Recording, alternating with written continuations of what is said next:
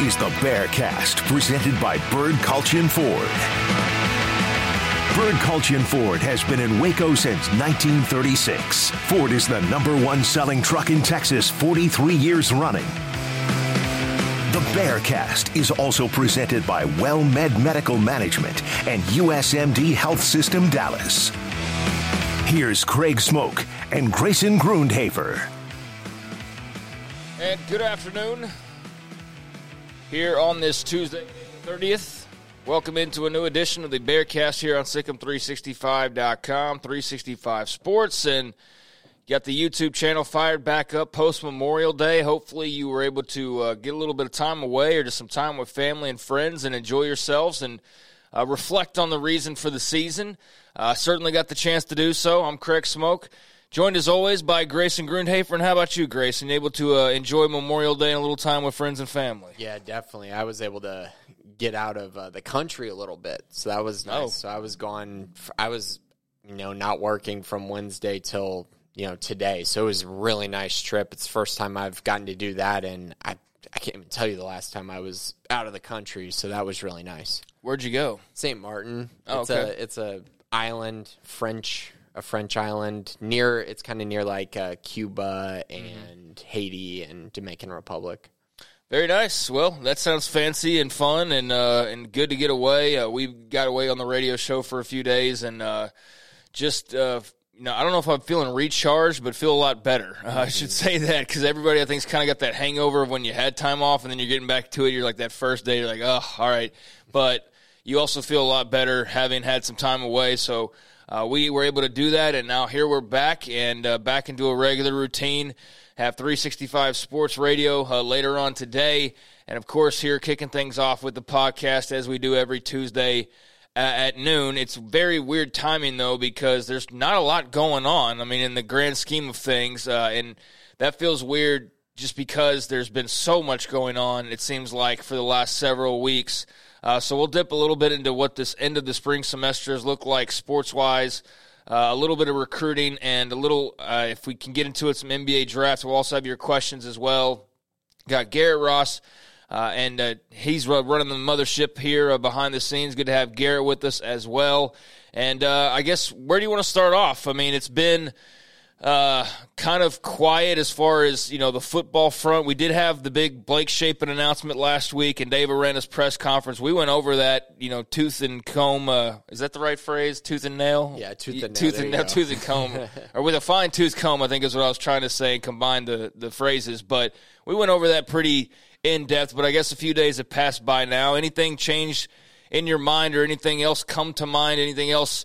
I guess uh, you view it differently, maybe a few days removed from hearing it from Dave Aranda last week. Anything standing out to you still from uh, what we heard? I think it's more so just the reaction, right? More so just kind of seeing people have, you know, various takes on why this decision was made. I've even seen people straight up say that like this doesn't mean that Blake Shapen's starting the first game of the year, which Yeah, it does. which it does. Like Yeah, it you does. can't you, you can't name a starter and then he's not starting the first game of the year. I found that to be one of the more kind of ridiculous ones out there. And this is not to say that Sawyer Robertson can't win the job eventually or can't be this quarter, the starting quarterback for Baylor at some point. But if there's not an injury this fall, Blake Shapen's starting that first game of the year, and that's what Dave Aranda, in my opinion, was announcing. He wasn't just announcing like, "Hey guys, yeah, Blake Shapen is the leader. He's the starter at this moment." That's not what he was saying. He was saying he's the starter of the first game of the year. He's earned that through spring ball, so I found that to be rather interesting.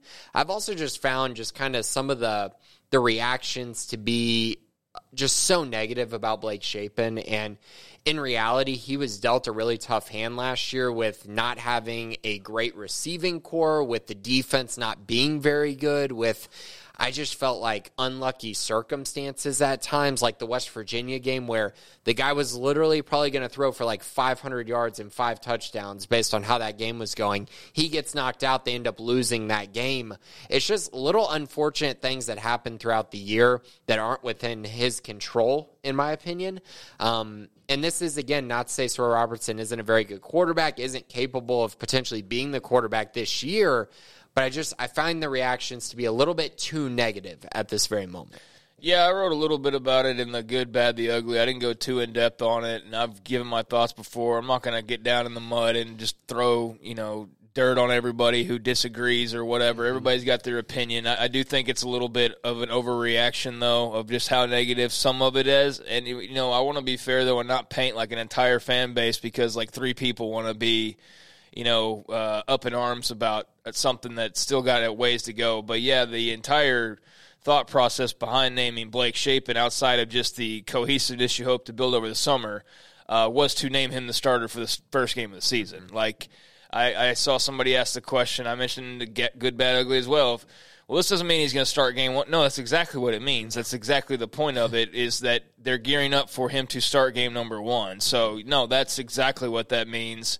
You wouldn't do it otherwise because then what would be the point? He's a starter of what? The starter of fall practice? Well, that doesn't matter. Right. So no, the entire thing was based around that's what's going to happen. And then you know beyond that, we have no idea and everybody can speculate on who's starting against Utah in week 2 mm-hmm. uh, or who's starting against was it Texas is the opener in the Big Twelve, I think it is. Yeah, but they get that Long Island one in between there. Yeah, but I mean, like that one, I just that's whatever. Um, yeah. yeah, so you know, yeah, who's starting by Texas? Who's starting, you know, the following week against uh, UCF or whoever it is? I don't know the whole schedule off the top of my head. Like that all remains to be seen. But yeah, I feel good and confident about week number one and who's starting then. Um, but yeah, I mean, I've seen some of the the you know remaining, I guess, kind of thoughts on it, and we'll all just see. We'll see what happens. But I mean, it's uh, it is what it is for right now. And you know, Blake Shapen's got the keys, and we'll see what he does with it. But the thing that we know now is that if he doesn't drive very well, then Sawyer Robertson will be right there ready to go. Yeah, definitely. I think the one other thing I did want to mention is people are also harping on why make this decision right now. And I, we both were vocal that we didn't think a decision should be made, but a mm-hmm. decision has been made. So now you got to move on from that and figure out, okay, why was this decision made? And I, I think Dave Aranda said that pretty elegantly during the press conference. Talked about the leadership, talked about the command of the offense, talked about just multiple things and the improvements that he saw from Blake Shapen. So while we both disagree with them making a decision at that point, we got to move on past that and realize that clearly Jeff Grimes, Sean Bell, Dave Aranda saw all they need to see in naming him the starting quarterback. So you're exactly right. Now we just move on from there. Who knows what happens during the season, but I, we do know what's going to happen game one, or at least what they're expecting to happen game number one. Yeah, and just because uh, you don't necessarily agree on the decision itself or wherever it is that you're coming from, uh, individually, um, you know, that's fine. But I think it is good for everybody to kind of rally around just like where we are now, um, and that's probably best for the program. Is for everybody, whether you wanted Sawyer Robertson or you wanted R.J. Martinez or whatever it is that you wanted, some transfer quarterback like Malik Hornsby to roll in here. Um, you know, whatever it was that you were looking for, that's not happening. Um, you know, unless it was Blake Shapen that you were looking for, and Hornsby so is going to roll in here, game number he one. He is right? game number one, yeah, yeah. But I mean, whatever it is that you were eyeing, like you know, that's fine, but now we know who the guy is, and so hopefully everybody can rally around the guy, um, and you know make it as uh, pleasant and as positive of a you know kind of experience as it possibly can be. And you know what? Then it'll be up to him to you know reciprocate that and make sure that he gets that week in and week out based on his play and based on his leadership. So that'll be up to Blake Shapen now. But yeah, hopefully the fan base can kind of settle in, realize who the guy is, and and move forward accordingly. Um, but he's going to be on a on a leash uh, of some sort. I, I, don't think this is one of those where you just keep trotting out there no matter what. This is going to be uh, a competition moving forward, and he's going to have to play up to par. So that's definitely uh, one of the bigger stories uh, that continues on, and people will continue discussing and continue discussing all the way through game one and game two, and for however long there is a little bit of a of a rumbling back and forth on, on who the guy should be. But um, yeah, that was big. And, you know, I was thinking, reflecting back on it a little bit as well. I think he kind of talked a, a lot about some of the same stuff we sort of heard before some of the philosophical stuff, things like that that we've written about and gone back and forth on. But that was the big note. And yeah, beyond that, it just um, I did appreciate that they let the media know and you know didn't just hey Fort Worth, and the folks here, guess what? We got a surprise for you, big announcement. I'm, i appreciate that he actually thought of the media, um, which was a, a, nice of him to do, and not necessarily every coach would do as well. Beyond that, football wise, had the guys move in this weekend. So, mm-hmm. Uh, new names from the transfer portal from the class of 2023, uh, all getting onto campus. Saw some of the pictures of that on social media, and uh, good to see some names. I think I saw Isaiah Robinson and you know him uh, hugging his family as they were leaving. But uh, anything notable?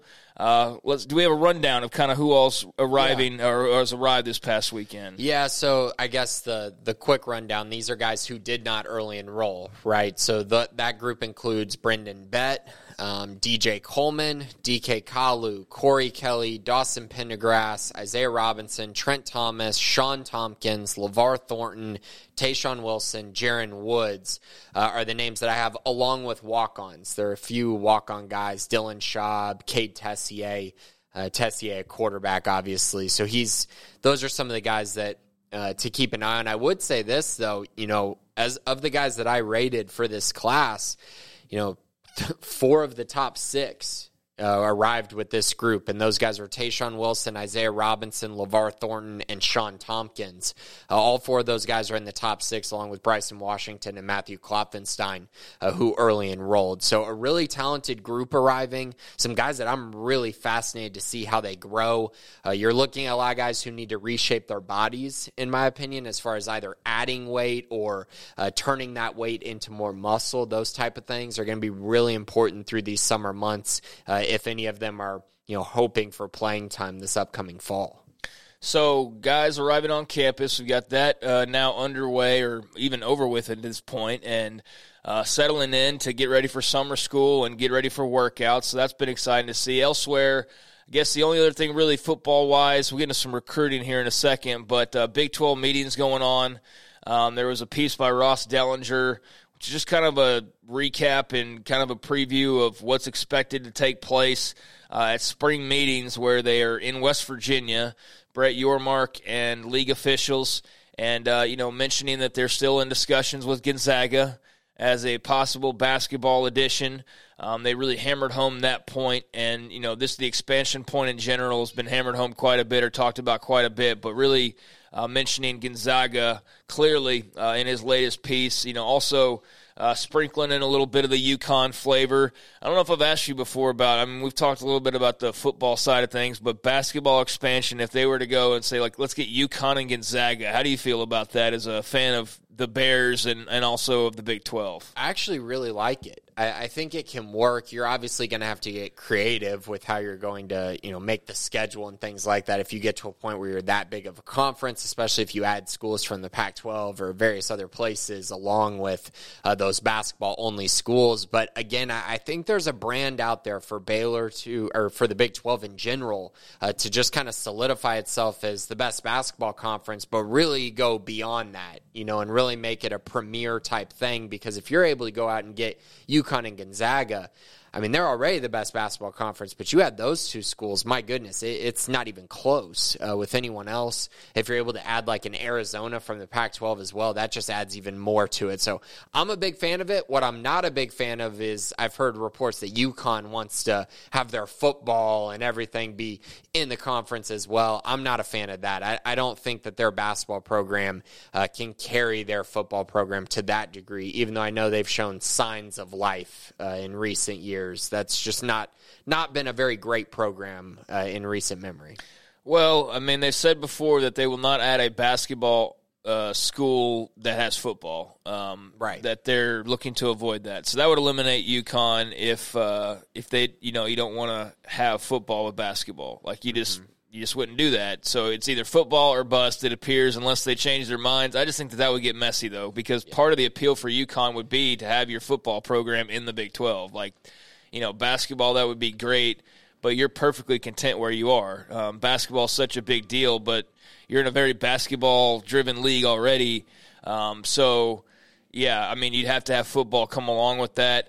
Uh, so they've been mentioned. Uh, those meetings get underway tomorrow and will last through the end of the week. But uh, you also have San Diego State and UNLV that uh, Ross Dellenger also mentioned. So those discussions are ongoing as well um, along with uh, Gonzaga and UConn, and we'll see if anything comes of that. But it'll be interesting to see league wise what other things are discussed uh, as they, you know, uh, just start to look at the future and uh, we've seen them come up with like broadcast ideas, and some other leagues are doing that as well. But what else is on the agenda uh, outside of you know teams and uh, what he's talked about previously as far as playing games internationally? I'm curious to see what other news and notes might come out of this. But that also is going on right now. That's going to take up Mac Rhoades' time uh, this week and uh, should provide some headlines. But we will see on that. As far as uh, recruiting goes, what's kind of the flavor of the week right now uh, in terms of what Dave Aranda and company are looking at? Yeah, so I think a big thing right now is just setting up official visits. That's been kind of one of the things that's been a lot slower than I thought it would be for this Baylor staff. Um, it seems like they're kind of taking their time getting guys locked in for their official visits and what the specific dates are.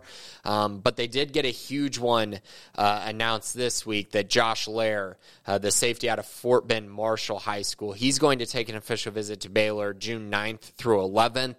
Uh, that's a huge one. He's a priority prospect for this program, a four star in my eyes. He's like right, he's right on the fringe of it. I think he's an 89 uh, three star according to multiple sites. But when you look at his offer list and the places that he's going to visit, such as LSU, Texas, Washington, and Texas A&M, uh, along with Baylor, that's his top five. Yeah, he's not a high three star guy. This guy's a four star guy who's got committable offers from big time programs, and he fits exactly what they want at the position. Big, physical, 6'2, 185 pounds, and was a priority for Matthew Powledge pretty much immediately when he got to Baylor. He was an early offer for him at the safety position. So that's been a big one that I've been keeping my eye on, um, and they finally got that one scheduled. Uh, another one that I'm looking at is a recent offer uh, Cibolo Steele safety, Dante Carter, another safety prospect, another long rangy type uh, prospect, 6'2", 177, 178 pounds, uh, long, rangy, same school as JT Woods. Um, and they kind of play similarly as well. He had seven interceptions his last year at Steele this past season. And he has not locked in a specific date, but he did tell me it's likely going to be a midweek official visit for Baylor at some point during the month of June. So keep an eye on that. That's going to be a, an interesting thing to watch because Baylor typically hasn't done the whole hey, we'll bring you in on an official visit during the week. It's always two specific weekends and then one in February that they typically kind of add to the table, um, or one in January, I mean. But this one could be random, and that might have something to do with the fact that recruits can now take as many official visits as they want. And so now you might see some random ones throughout the month instead of relying heavily on one or two specific weekends. But that doesn't change the amount that the schools are allowed, right? Like they no. can't sit there and just say like, "Hey, whenever anybody wants to come in, I mean, like you said, they're expanding it beyond like a couple of big weekends, but that doesn't mean that just anybody who wants to show up can show up. Like as far as an official visit the goes, school still has a restriction, yeah. but the players don't. Right. And so, but what I mean by that is, okay, so Dante Carter has five official visits lined up over the next six weeks. It's like it's going to be hard for Baylor to get him on an official visit on the weekend when he's committed to going to so many official visits, right? So you got to find another way to get creative because kids now can just take as many as they want. And honestly, a lot of guys are just going to be like, hey, my recruitment blew up late. I want to see as many schools as possible, and that's where you might see some more of these midweek official visits. Uh, I don't think it's going to be common, but I don't really know because this is something that has definitely changed over the last year, and it's going to be something to focus on. But I am very intrigued by the fact that Baylor is really focusing on the safety position. It's a position that they really do need to hit on, and one that I, I think they're spending a lot of time with. Why does that seem like it's been such a bugaboo? You think just transfers, not expecting transfers, not expecting. I don't know. It's just, I mean, it's set up where you had a very veteran laden group a couple years ago, and now it seems like ever since JT Woods and Jalen Pitre and those guys left, they just are kind of running around trying to find the right formula, which is easier said than done. I think they honestly just missed on the older guys okay. because those guys just did not play well. Christian Morgan just ne- it seemed like he never got better from 2021. He was the exact same player. And then he got put in a position where he looked more vulnerable last year. That hurt him. Al Walcott, injured for part of the year, but even when he was healthy, he did not look great. Like he was okay. He was solid. He was not as good as you thought he would be coming back off the no. you know, the pick six and the sugar bowl and moving like, to star yeah. where Pitre had all that success. That didn't work out. Devin Neal just was one of the most just overhyped guys. It seemed like even when we saw he wasn't playing well, people still were like, "Oh, but a great athlete." And going to do this, but it didn't change the fact that he took poor angles time after time and wasn't a great ball hawking safety either. So, just I, think the older guys just ended up not being great, but I think it's very telling. Baylor did not attack the transfer portal for a safety. And so they're going to rely on their young guys, their guys that they're developing. And I, I, think they feel pretty good about that group right now. But I definitely think they need to add more talent in the near future, which is what they're doing in this 2024 class. So there's a little bit on uh, football and uh, guys moving in, and uh, Big 12 meetings going on this week. Uh, you know, I mentioned some of the uh, scuttlebutt as far as what Ross Dellenger had written about some of the teams, and, and that continues over from just conversations that have happened. That's nothing new uh, that they're they're looking around, but uh, I'm sure there will be a couple storylines or two that will pop out from that that uh, will be of interest. Uh, meanwhile, onboarding guys on campus, so a lot going on, even though there doesn't seem like there's a lot going on uh, on and off the uh, field right now. And elsewhere, sports wise, I guess we got the NBA draft coming up. Um, saw where LJ Cryer, not like it was a surprise, he didn't his transfer to Houston, but he's not. Um, no, he's no longer in the draft mix, which is like that's you know duh. Uh, but anything of note there for you? I mean, the season's wrapped up uh, NBA wise outside of the the finals now, which the Heat just booked the other end of that. They'll take on the Nuggets. Uh, not nothing, you know, Baylor related to talk about there. We know that guys like Jeremy Sochan had, you know, fine to good years. Davion Mitchell did see Davion Mitchell's got a new tattoo that's commemorating his national championship at oh, Baylor. I don't know if you saw that or not, but he's got a, a new tattoo, a new sleeve uh, it looked like, and he's got the Baylor national champs uh, in there. So I thought that that was neat. I saw that a little while ago. But um, Keyonte George, uh, obviously got an eye on him, and uh, what else are you eyeing as far as the NBA draft and, and just sort of the effect it's having on Baylor men's basketball at the moment? Well, it seems like Keyonte George might be at the very end of the lottery or potentially not in the lottery by the end of this. It seems like he's kind of going to be a, a, somewhere in the teens, maybe early 20s is where I've been consistently seeing him pegged. Um, obviously that's a little disappointing i would say. I think coming into the year most people felt like he could be a top 10 pick. I don't necessarily see that happening but still good for him. He's going to get drafted. He'll be a first round guy. Outside of that you know you see adam flagler jalen bridges are still in the draft process, which I'm a little surprised we haven't heard anything quite yet on either of them, specifically Jalen Bridges, because he was a guy who I felt like was going to enter the process, enjoy it, figure out where he could go, and then make the decision to come back to Baylor. And that just hasn't happened yet. So I'm curious what he decides to do. Ultimately, I do think he will end up back at Baylor. As far as Adam Flagler goes, that's an interesting one and I think it's one that's getting more and more interesting by the day as this process is almost over. He still hasn't made a decision, but then on the flip side, the Baylor staff is having to recruit point guards because they don't really have a point guard on their roster that I think they believe can carry them through the Big 12 and potentially win a national championship this season. And so they're having to recruit other guys like Toledo transfer Ray J. Dennis, uh, who just pulled out of the uh, NBA draft, I think, today this morning, actually. He's been a top target for Baylor. Uh, Colorado State guard Isaiah Stevens, which I think he committed or he dropped out of the draft process four days ago. And I think Colorado State feels like he's coming back, uh, but I don't know that for sure. Um, and then obviously Baylor's also recruiting some other wings in case something happens to Jalen Bridges. So that's kind of been the news there. We're still just waiting, right? And we should know in the next couple days what's going to happen. Uh, but ultimately, Baylor's kind of at a standstill right now as they're trying to figure out, hey, where are these two guys going to go? And if they do leave, who are the guys that we have that could potentially replace them?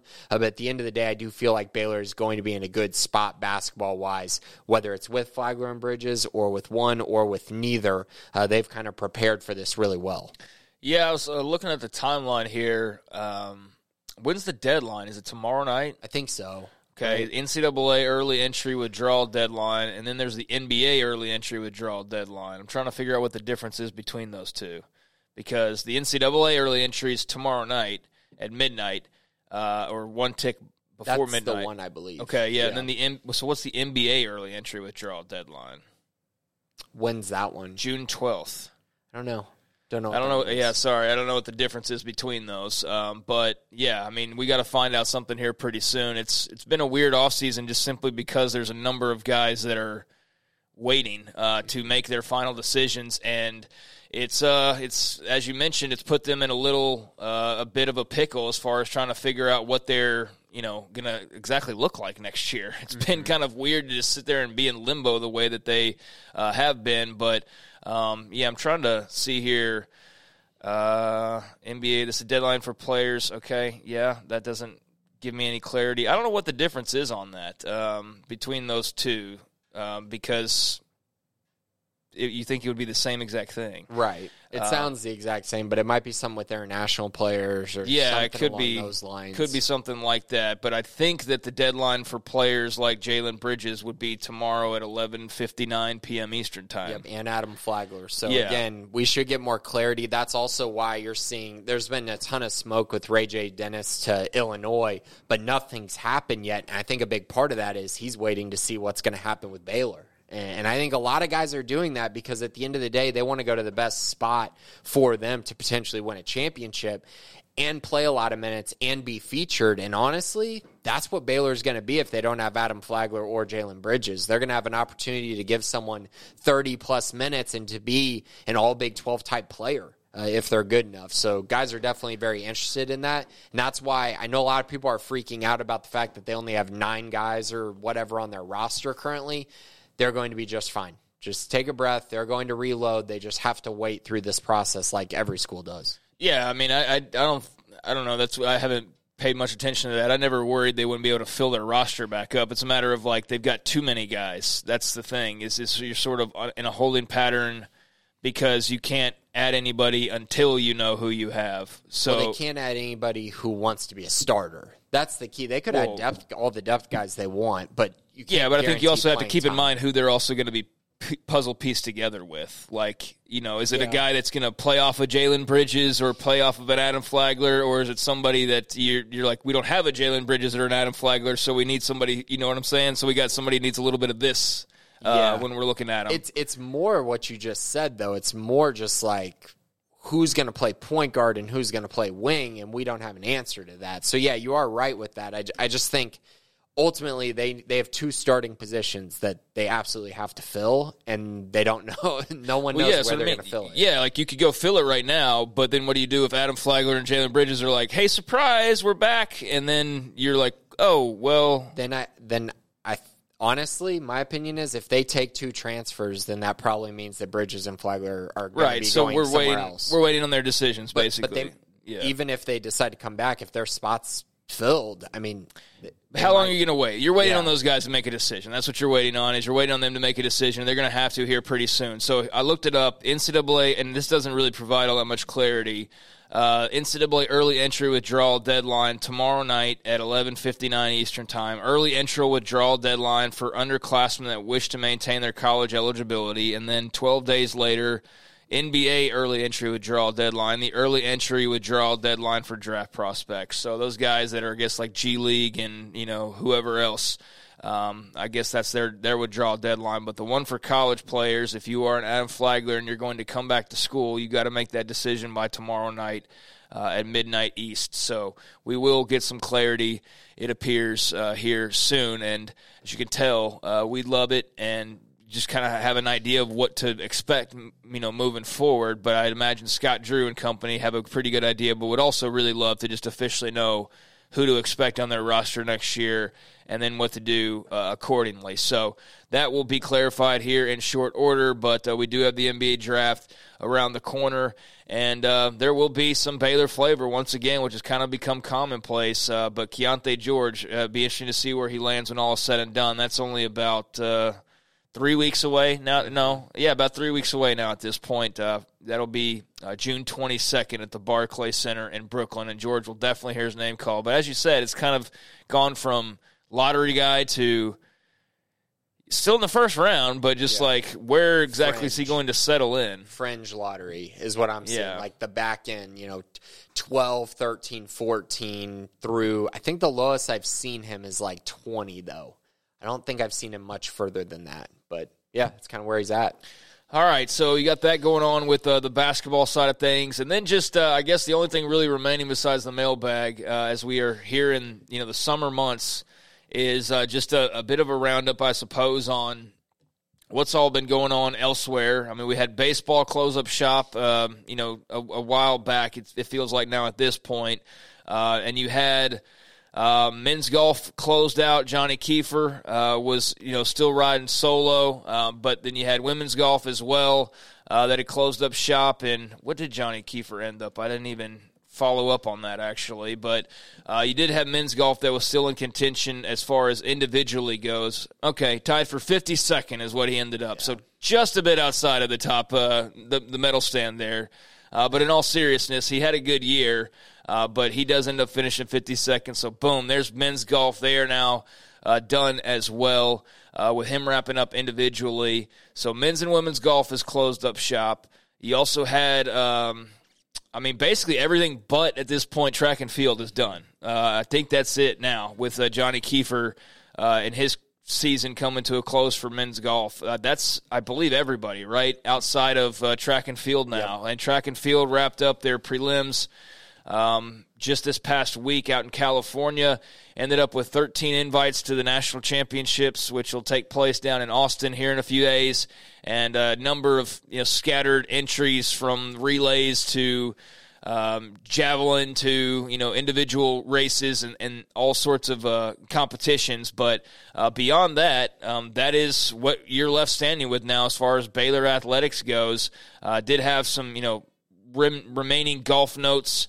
Um, as far as you know, a couple of the women, Sarah Hasegawa and Rosie Belsham, were All American selection, second teamers. We had Johnny Keefer that we talked about that advanced individually, but uh, beyond that, some transfer news on the tennis front, and that's about all she wrote for Baylor athletics at the moment. We are truly uh, despite teasing it all these past few weeks of it's narrowing down, it's whittling down. Like we really are at the end of the road now for uh, for the 2022-2023 calendar year. Yes, we are, and the national championship for track and field will actually be in Austin, uh, not this weekend, but the next, and so that's going to be really exciting. I actually, you know, kind of looking through it, there are some opportunities here that they could get a national champion. I, I think from the track team, maybe, maybe one.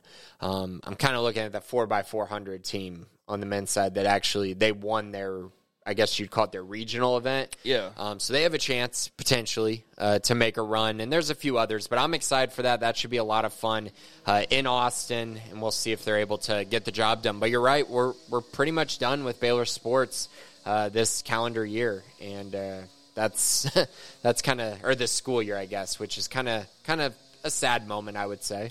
Uh, I don't know. I'm kind of, uh, I think, ready to turn year. the page. Uh, I think it's we. I mean, we've done it for nine months now. I'm, I'm, not, you know, we've had our moments to say goodbye and to really embrace these, you know, calendar year athletes and all that. But yeah, it's it's about time to kind of pack it up and go away for about five weeks and then get right back to it with media days and all that starting to kick off here right around the corner. But yeah, I mean, I'm sure it's bittersweet for a lot of people.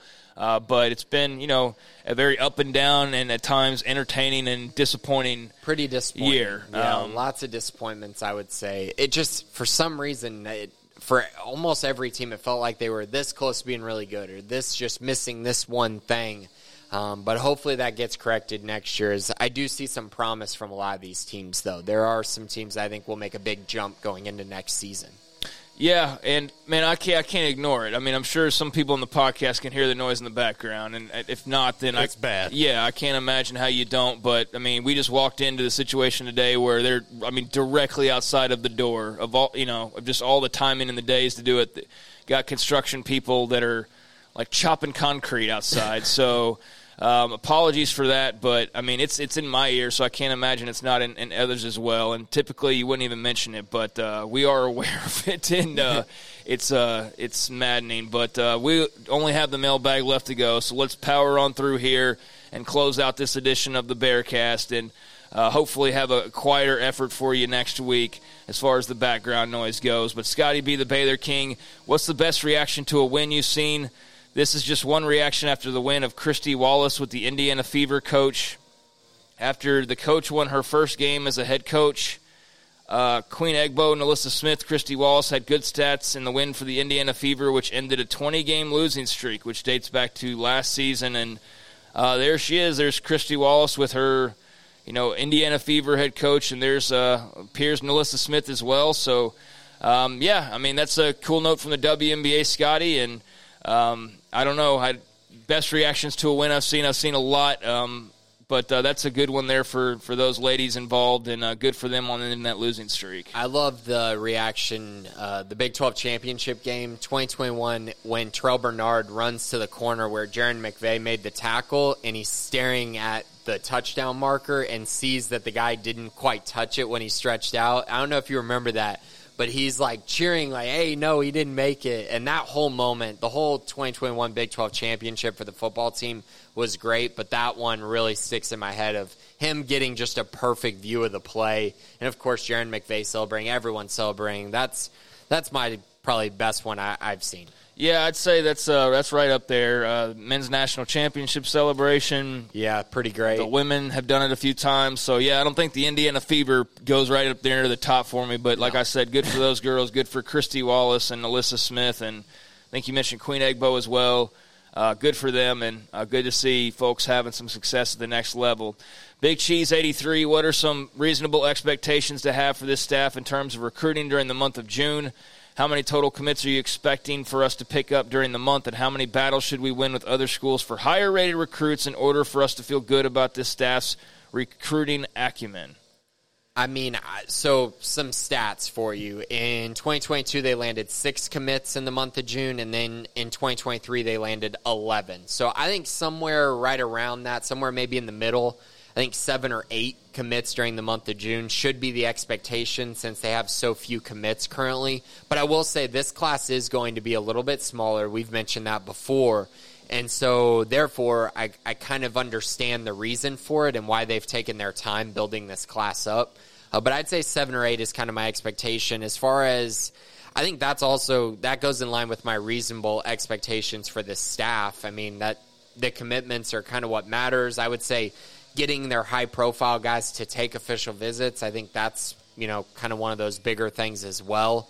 Um, but as far as how many battles should they win, I mean, what what do you count as winning a battle with higher rated recruits? Like if it's a four star guy, then it then it matters as far as what you're building and who you're battling against.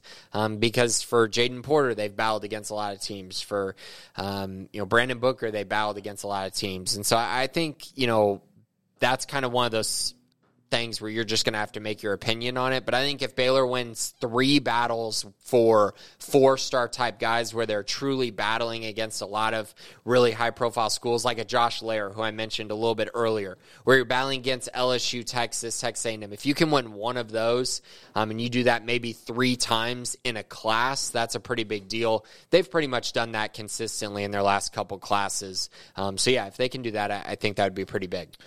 Are you noticing a difference now with the little shift of Oklahoma, Texas to the SEC? All the talk about the Big Ten, the SEC, all this NIL stuff, where we know there's pay for play going on left and right. Have you noticed that taking a hit with Baylor recruiting? Maybe slightly, and I think it's actually kind of the smaller schools in those conferences. Like you're seeing Purdue reach into Texas like crazy right now, which has been kind of a weird thing for me to Graham see. Harrell. Yeah, I mean Graham Harrell matters, but also they have some sort of. I think their NIL is actually doing pretty good, and obviously with what they're going to make in the Big Ten, that kind of makes sense. But you know, like Louisville, for instance, came in and won a battle against Baylor for Deuce Vaughn. Um, so like little things Deuce like that I've seen, but Adams. Deuce Adams. I'm sorry. Yeah, Deuce Vaughn my mind went completely blank. But yeah, Deuce, Deuce Adams. So yeah, I mean, it's going to happen eventually, and I think we see that some with some of these schools NIL wise.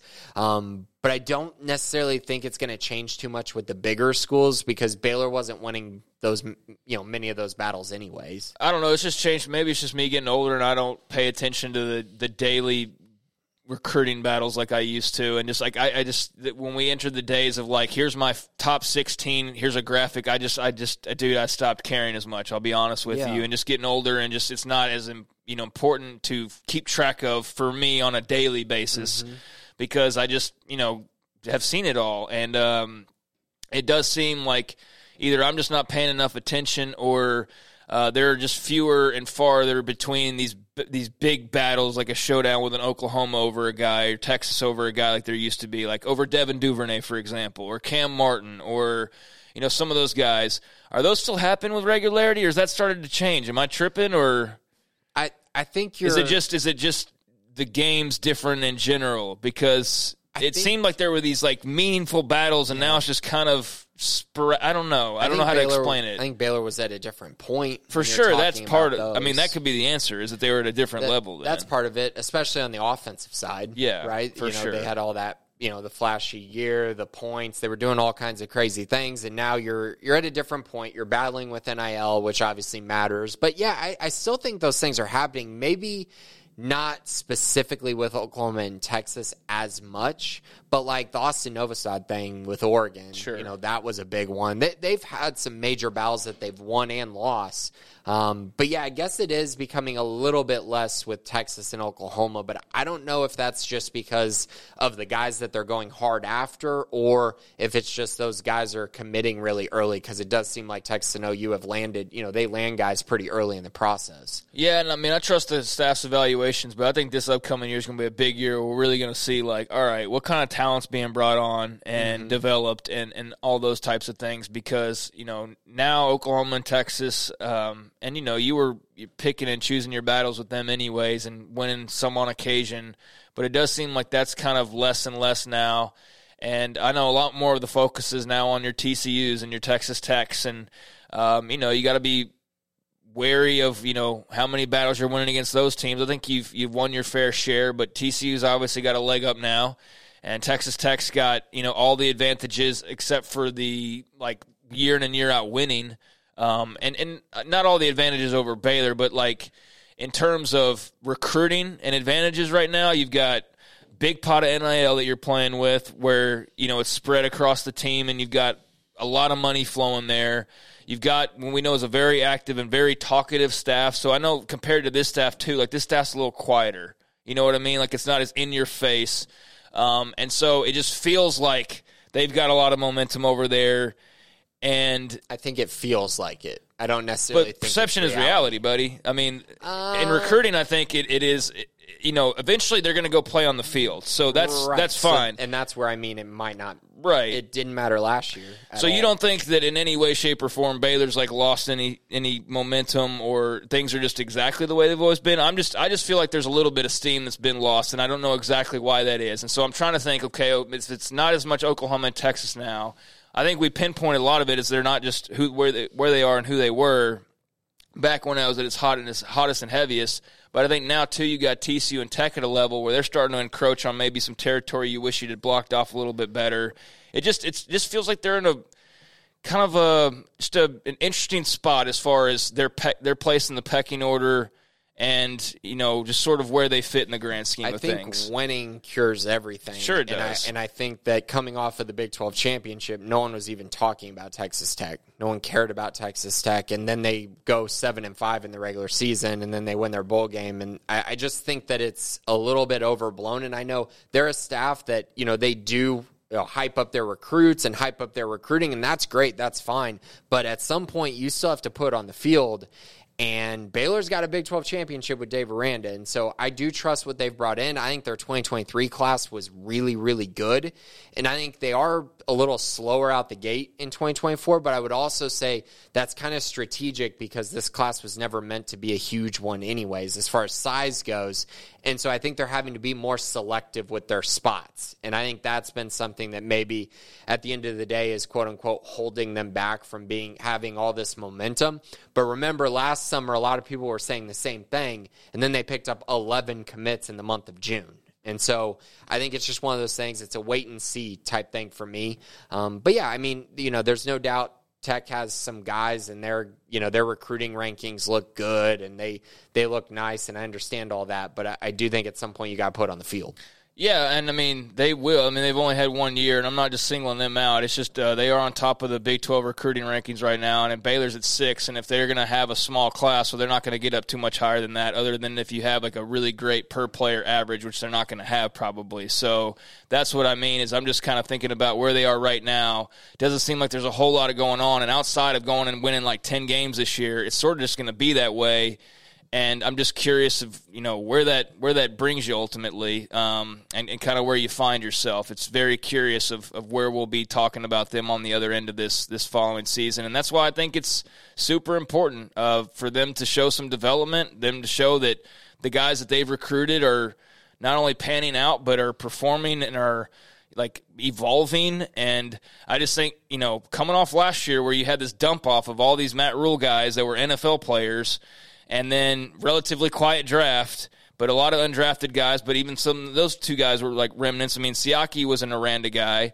and that was your one draft pick. But like, just where's the talent level next year? You see, see where I'm coming from here? Yeah, no, I do, yeah. and, and, I understand. I, I definitely understand that viewpoint. I think a lot of this will Aranda, be a telling year. It will be. Aranda's recruits very young, obviously. So you know, 2021 was just older guys developing under Aranda and then being really good. I mean, they none of those guys were doing much when Matt Rhule was there. So they were developed by Aranda and then obviously got drafted. But I think now a lot of this has to do with can they develop guys that they recruit specifically? And that's what we're going to find out. But I, I think looking last year and saying, oh, well, now look at Aranda's guys. Well, they were all young guys. And then a lot of the other guys that didn't do well were Rhule guys who weren't just didn't cut it and weren't very good. So it's kind of that mix and match for sure. But I do agree with you with the mindset, especially on the defensive side. You know, what does the talent look like on the field, and do we see NFL talent on the field next year for Baylor? That's that's going to be very very telling. When you won two games, then you won twelve, and then you won six, and a really ugly six at that. Um, I think it's very important you go and win some games this year because that twelve is great. You can talk about that a lot, but like, we're starting to reach the point now where it's also like, okay, K State's already won one since then pretty soon there will be a second team that's won it since then and so you can only like kind of carry that torch of how great that year was two years ago for so long you know and i kind of feel like they're at that point now where they got to kind of show like yeah that was great but it's two years later and here's where we are now and here's the strides that we've made and i don't think they were able to really take strides forward last year. So I think, and I think that's also where you're feeling the momentum hit. It is the winning. Yeah. It, it's a huge part of it. If Baylor had won ten games last year, no one cares if you know tech has the number one recruiting class. No one cares. Like that's that's the key right there is winning football games. They did that in 2021 which made no one care about where they finished in the class ranking. And now they got to do that again especially with the schedule turning over the way that it does in the odd years for baylor. Master Pierce, MPA, choose one player on both the offensive and defensive side of the ball you're most hoping to have a breakout season? Uh, I, I mean, I guess I can go with a transfer. So I'll go with Ketron Jackson on the offensive side. I'm going to go with Jackie Marshall on the defensive side. I know he showed flashes last year, but I don't think that was a true breakout. I think he breaks out this year and is in the two deep and a very important guy for their defense. Uh, I'm trying to think of who I would go with defensively. Um, yeah, Ketron Jackson's like the big name, obviously, uh, offensively. I'd like to see Drake Dabney have a big old breakout year, though, as far as just being a big threat at tight end. So let me go with him, just something a little bit different outside of the typical running back wide receiver. Um, defensively, gosh, like I love Matt Jones to live up to his potential. That'd be awesome. Like this is the last ride for him and he's had some good moments here and there, but like they really could use some of these older guys to take like massive leaps.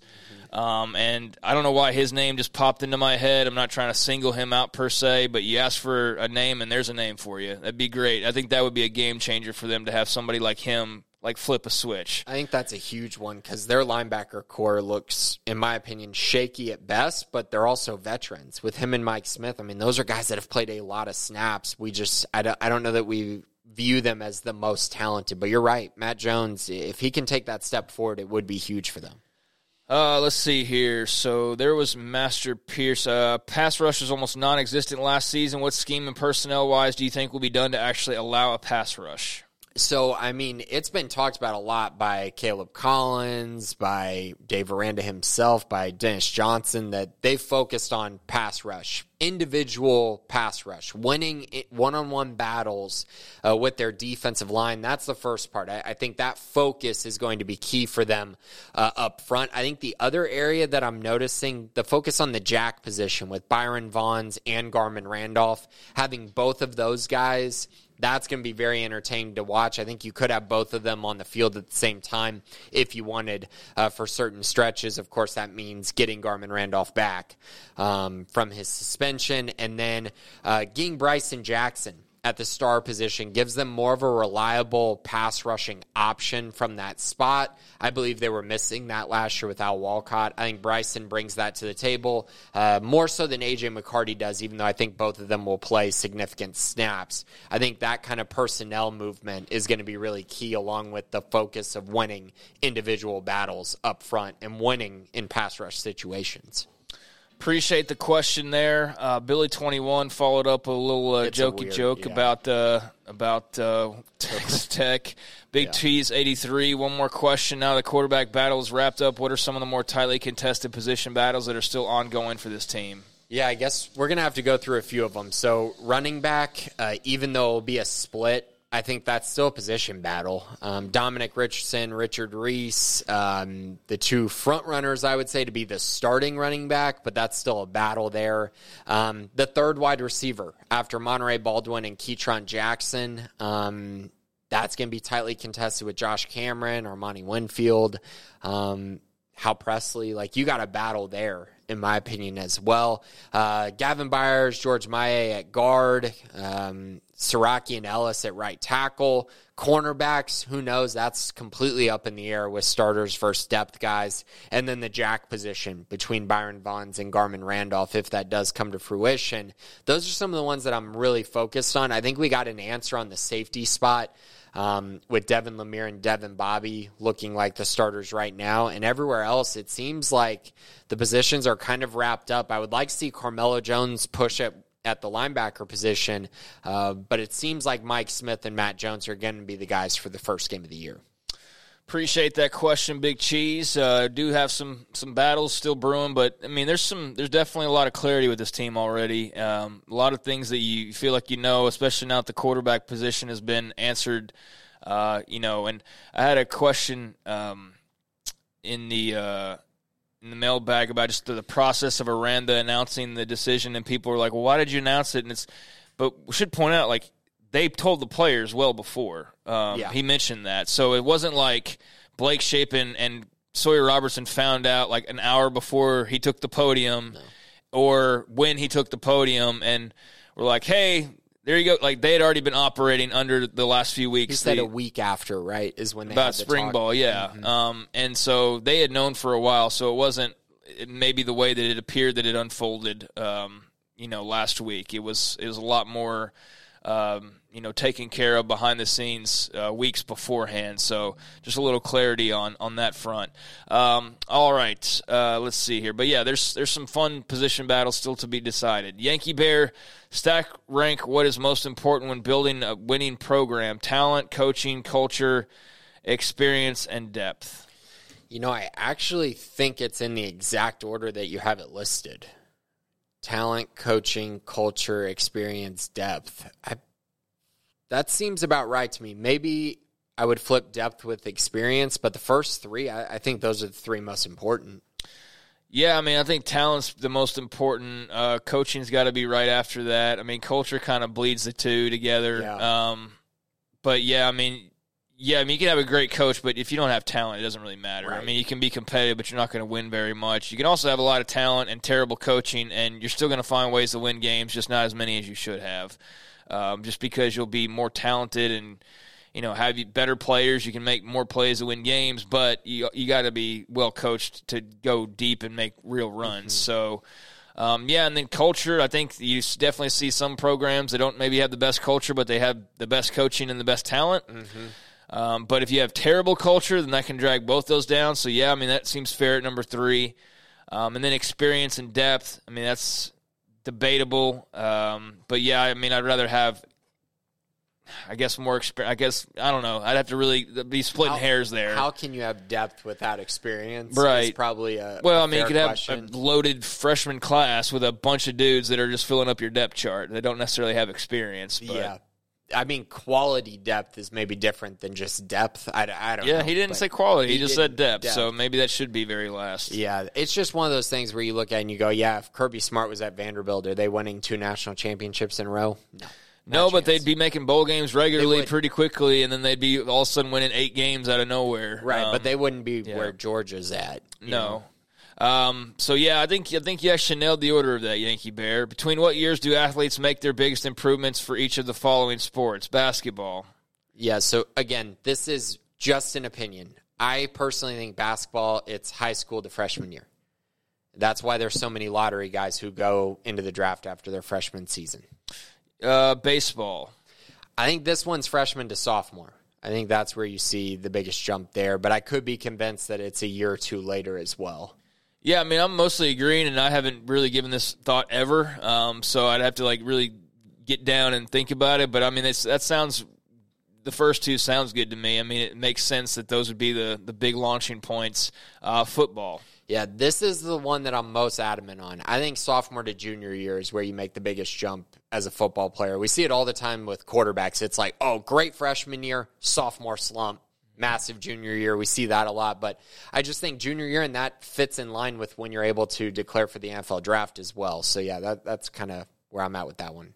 Yeah, that makes sense. I mean, you might like, you know, argue like, well, freshman from freshman to sophomore, or football from freshman. To, I don't, I don't mean if you want to argue that, that's fine. Yeah. But I mean, that all sounds about right. Um, you know, there's key dates that are kind of intermingled in there that you know are sort of the the launching pads uh, for some of these guys to make those jumps. So yeah, I mean that that makes sense. Uh, and then Yankee also asking, he'll close it out with this. Uh, how many regular season Big 12 championships do you predict Baylor will get for the upcoming 23-24 season? My goodness. I don't know. I just had two pop into my head, and that doesn't sound like a very great number. Um, but I'm trying to think of just off the top who I'd see would be predicted to win one. So I'm being generous uh, by predicting two. I feel Acro like. can't win a Big 12 championship, right? It's only a national. Yeah, I don't think so. Yeah, so they don't count. Uh, so I'm gonna say two, just because somebody sneaks up and, and wins a couple of them. But honestly, I I think you could probably say zero, and you'd be fair to say that because I don't know if there's a glaring, obvious choice that would be like they're the favorites to win next year. I wouldn't say that in men's basketball. I wouldn't say that in football. Would definitely not say that in baseball. Would not say that. I mean, track and field, they haven't been, and they've been okay, but like not like winning the Big Twelve good. Can't say it in volleyball. Not in volleyball of Texas, not in softball because of the Oklahoma schools and Texas. Um, soccer, I have no idea. Probably Uh, not going to win the Big 12. Yeah, uh, they had a tough le- year last year. with Michelle Lenard, so we'll see how they rebound. I mean, you go up and I don't think there's any any of them that you go like, yeah, that's that's a definite Big Twelve championship. So I'd say, you know, a couple um, predicted just to be super optimistic here, but that's definitely just being optimistic because there's not one that's uh, an obvious choice right now. Yeah, I'll go with one or two. I just, I mean, it, it's tough to win the Big 12. I think basketball has a chance, obviously. They have a chance every year. Um, Kansas looks really good, though. Um, and Kansas has pretty much dominated that. But I do think basketball could. Um, so I'll go with two because there'll probably be another one. Uh, basketball, maybe football sneaks up again this year. I, I do think that's possible. Um, It's but hard. Women's basketball could win a Big women's Twelve title next year. I mean, think they should, honestly. They might be the one team that should be the favorite to win a Big Twelve title next year Yeah. uh, on paper. So there gives you there. I'll there's one. Yeah, I'll go two then. Uh, and then somebody else sneaks up and wins one. So yeah, two Yankee Bear, but uh, definitely not what it felt like. I don't know what like a year ago or even the last couple of years. This was a very up and down. Um, a lot of times, probably more downs than ups if you wait it all out uh, across the board uh, overall uh, throughout the year. But track and field, you know, could go win some national championships here in a few days, and that would obviously be a nice uh, little cherry on top of the end of the road for Baylor athletics in 22-23. But yeah, it's been a difficult year, and you hopefully see some uh, people bounce back and, and jump up and grab some titles. Uh, in 23 24. All right, uh, I think that's about it. That wraps us up with the last question of the mailbag. Grayson, you got anything before we head on out of here? I don't. It's just another very entertaining week. Of course, recruiting is going to pick up over the next couple weeks as official visits start up. Um, so be sure to check out the premium side for that, as well as basketball coverage. If you want to know what's going to happen with Flagler and Bridges, no one's going to have that probably before Ashley Hodge on the premium side of things. So be sure to check that out.